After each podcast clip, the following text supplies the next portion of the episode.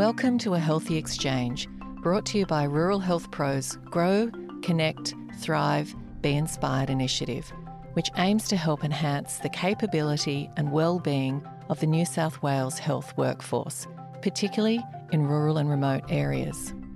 Before we start, we acknowledge the traditional custodians on the lands of which we work and live. We pay our respects to elders, past, present, and emerging. Although Prue Wheelwright is still in her 30s, she's had more than her share of adventures.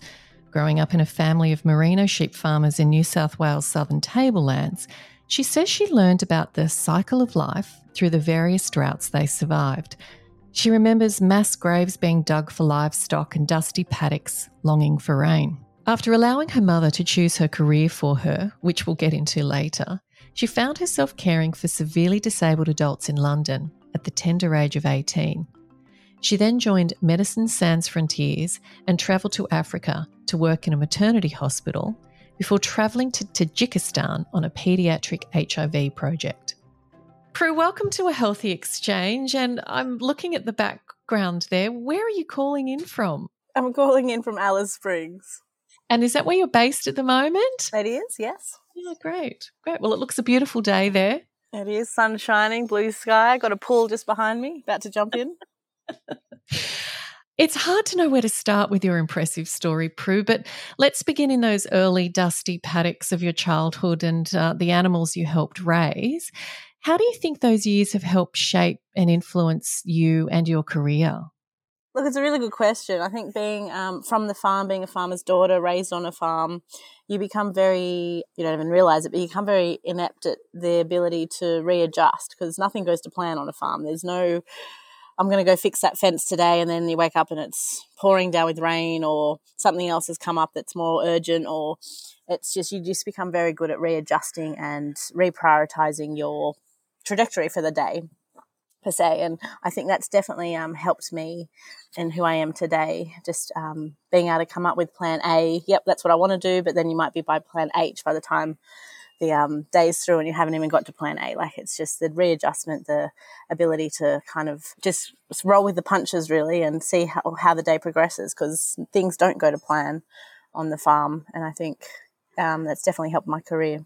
You've got a great love for travel and adventure, um, yes. And you've got a very caring nature as well. How did all of that come about? It's a good question. I don't know. Um, it's uh, what nurture versus nature. I have no idea. My family, there's a few adventurers and stuff, but not many in my immediate family. My brother, he used to travel a lot, but I, I don't know. It's and we have no nurses in my immediate family. We've got a few physios, but no kind of doctors, nurses. We were never in the healthcare system, so it's not like an auntie said, "Oh, I'm a nurse. You should be a nurse." It was it's just kind of evolved that way. So honestly, I can't. I don't know where it's come from. It's just kind of I'm fortunate enough to have fallen into a job which I absolutely love, and just have that natural caring nature about me, and that also the willingness for adventure and jumping into the deep end and going into the unknown is just part of who I am. I wonder if that caring for for you know animals and having that responsibility led to that in some level. Look, perhaps, but uh, our animals, we we had uh, seven to ten thousand sheep, so we never really had the potty lambs or anything. We used to hand them off to um, people down the road that could take better care of them. So we didn't kind of have the one-on-one nurturing of animals. We looked after the herd, not just the solo animals. So nursing, then you've said that there's been no family history in that. How did you decide on this path? Uh, that is a common question, and one that um, the story goes my mother kind of decided it for me. I finished school and went overseas to England for a gap year, which at that time, many, many, um, that was just the thing people did. And so I went overseas to England and then en- actually ended up in a um, disabled home in Tunbridge Wells, which is south of London, for six months. And then from there, I went and just travelled and ended up in Yorkshire doing a fencing contractor, so out on the hills, stapling in fence posts. But then mum rings me up one day saying, you know, uni applications have to be in. What are you going to do?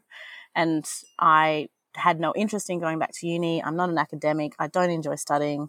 It's not who I am. I'm a tactile, practical learner. And so I was just like, nope, I'm not coming back. I'm just going to live out here. And, you know, I love, I love what I'm doing now. I'm just going to continue this. And that wasn't the deal. So mum, she's like, well, you're going to uni. That's non-negotiable. And I said, you fill out the forms for me because I don't care.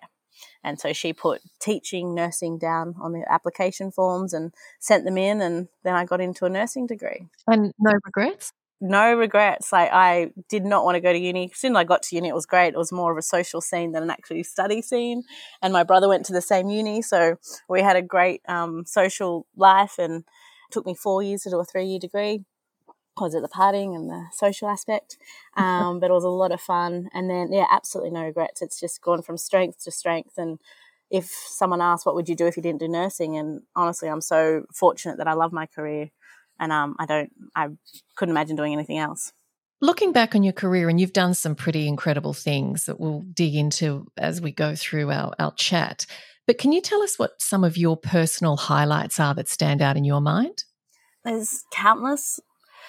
Like from the midwifery perspective, is just being with women, with women to birth a baby and be there for that whole um, process, and then watching a woman become a mother and just being witness to this incredible thing. Yeah, there's no kind of one story that comes about that. It's just a really, really special uh, moment to be part of, especially if it's low intervention and the medical system kind of has kept at bay a bit and it's a bit more natural process. Um, I would enjoy that more, but equally so, some um, women need to have an instrumental or a cesarean section, and that can be just as beautiful. But one actually story that does stand out is in Ethiopia. We had a woman that had a miscarriage and she'd actually continued bleeding. And so she was quite anemic and quite unwell when she came to us. And incredibly, she spoke perfect English coming from a refugee camp. And I was just chatting with her, and it was so lovely to converse with a patient in Ethiopia because the language barrier was immense. And so chatting to her turns out we were born in the same year and her whole story she just told me about and then slowly, slowly through very, very limited intervention that we could give in um, Ethiopia, we got her better and got her home again and being able to converse with her and having those conversations and all the same age, very different lives, very different reasons for why we were there. Yeah, that was quite just quite special, quite a nice memory. So you've worked in some fairly extreme environments yes. and I guess it's fair to say, you know, working constantly in a, heightened crisis mode almost. That has to have a profound impact on you physically and, and emotionally. What have you learnt about your well-being and, and managing your well-being in some of those extreme environments? Yeah, again, good, very good question. I think I'll spend a lifetime trying to perfect this. I don't think I'll ever be able to completely be on top of it, but um, through a series of making mistakes where um, giving my absolute all, my mental, my physical, my spiritual self into a job, and then coming back home after that, and then I have absolutely no idea which way was up. I couldn't I couldn't readjust. It took me a long, long time to readjust back to the world that I grew up in, and because I just gave everything, and I didn't I didn't have a work life balance at all. I just had work, and as pieces of a pie, you're meant to kind of have equal elements of all your life into this pie, and then all my pie was was just work. There was nothing else. There wasn't any any room for anything else, and um, so learning from that, I've definitely learned that work life balance is essential, and I think I've I'm getting on top of it now. I do a nine week on, nine week off um, work with the Royal Flying Doctors at the moment. So I've just came back from 10 weeks, tra- well, nine weeks traveling in Europe, and now I'm back for nine weeks working. And then that balance is really lovely because I can give my all for the nine weeks and then I can have nine weeks off to, to do the things that I enjoy that don't involve work. And that's interesting. Uh, a couple of people I've spoken to around uh, in this podcast series have mentioned the importance of, you know, in medical profession in particular, it, it is all consuming and it is you're on and you're really on. And it's important to have something outside of medicine that you can step away to. Is travel that for you?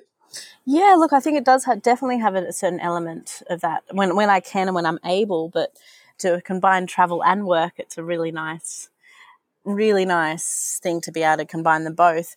But in my general day to day, simple aspects of coming home and cooking a nice meal and like putting nice food on the table, that's a nice balance of like giving everything to my work, but then I can provide myself a delicious, nutritious meal at the end of the day. And that just kind of makes that balance of giving everything. Although most days when you have an exhausting day, you don't want to come home and cook.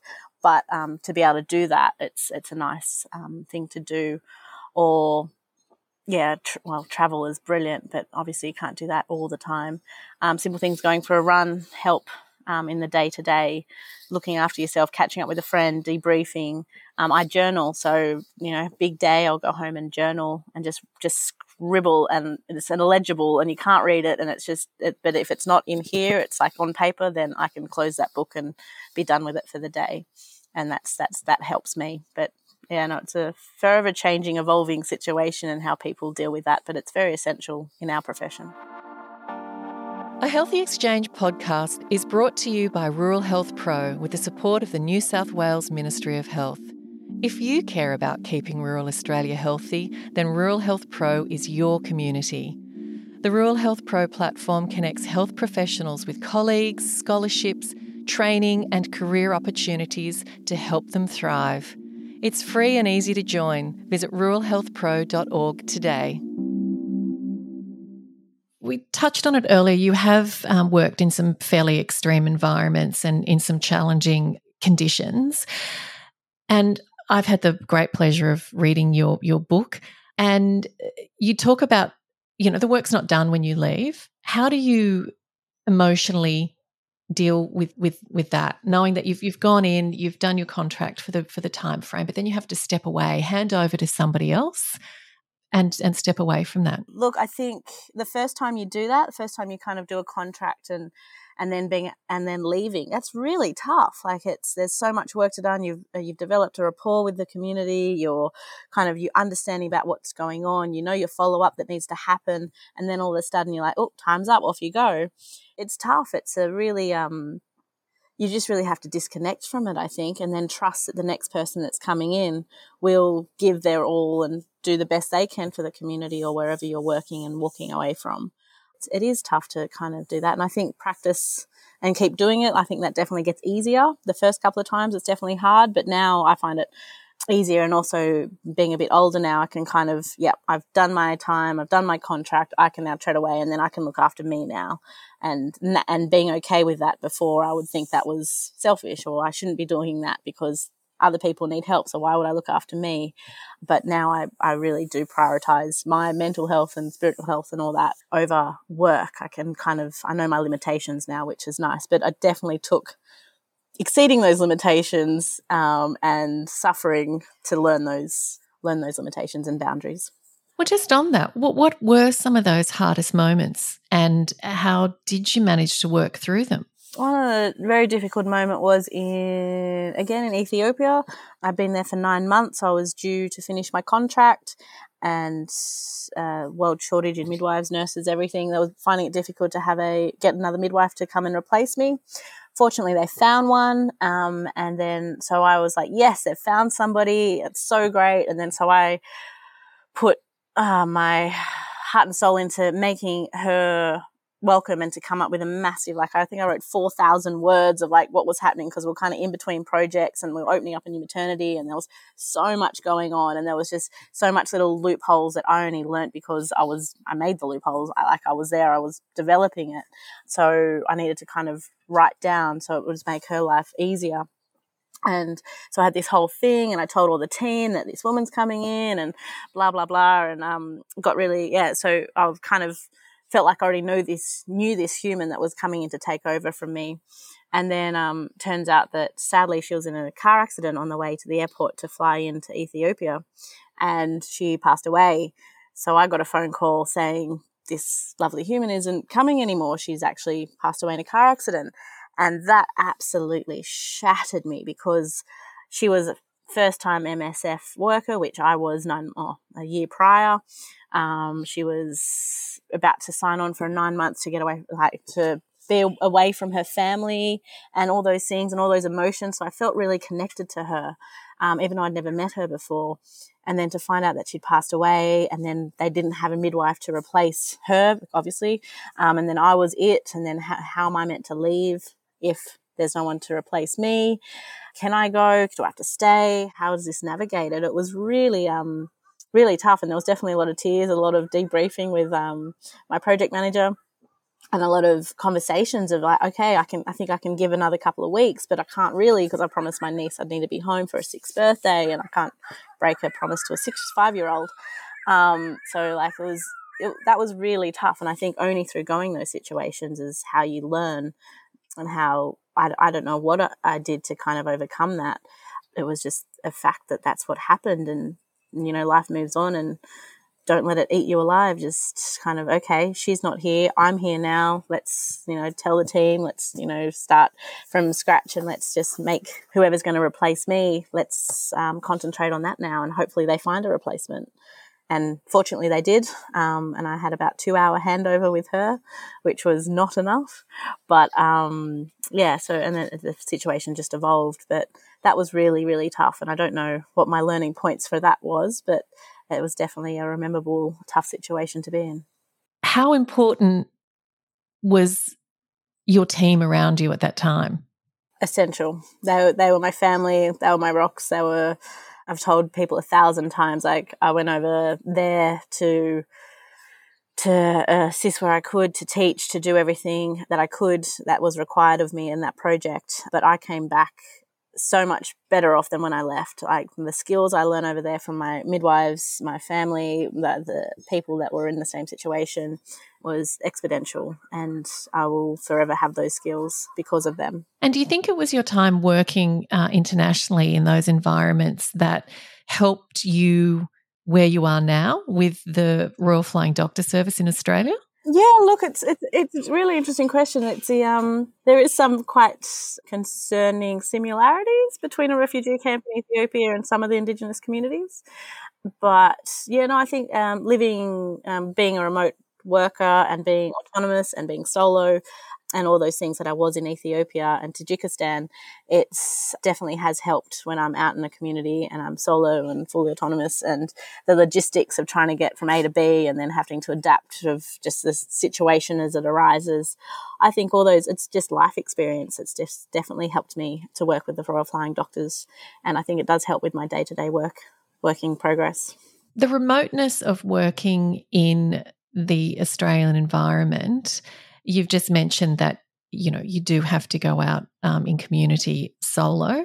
How do you prepare for that? Not only the remote sense of it, but then also, you know, in in the case of if there is a, an emergency and you're the only person on the ground, how do you deal with that? Again, it's rolling with the punches and being adaptable and flexible to changing situations. Working for years as a nurse and in emergency it is uh, any emergency nurse will tell you you know they're just looking after some low priority cases and then all of a sudden there might be two high priority p um, priority ones that come in within 10 minutes of each other and then it's all hands on deck. So i think doing it remotely yes it's a little different because you're solo or you're just with one doctor or something it's definitely different but the the feelings are the same. You go from zero to 110 just at the flick of a finger when things can go catastrophically wrong, which they do. So I think, yeah, it's just a, I don't know how you kind of learn that or anything, especially for, I think you just, you start at the bottom and you be exposed to the quick change in pace in an emergency room for when you first start nursing.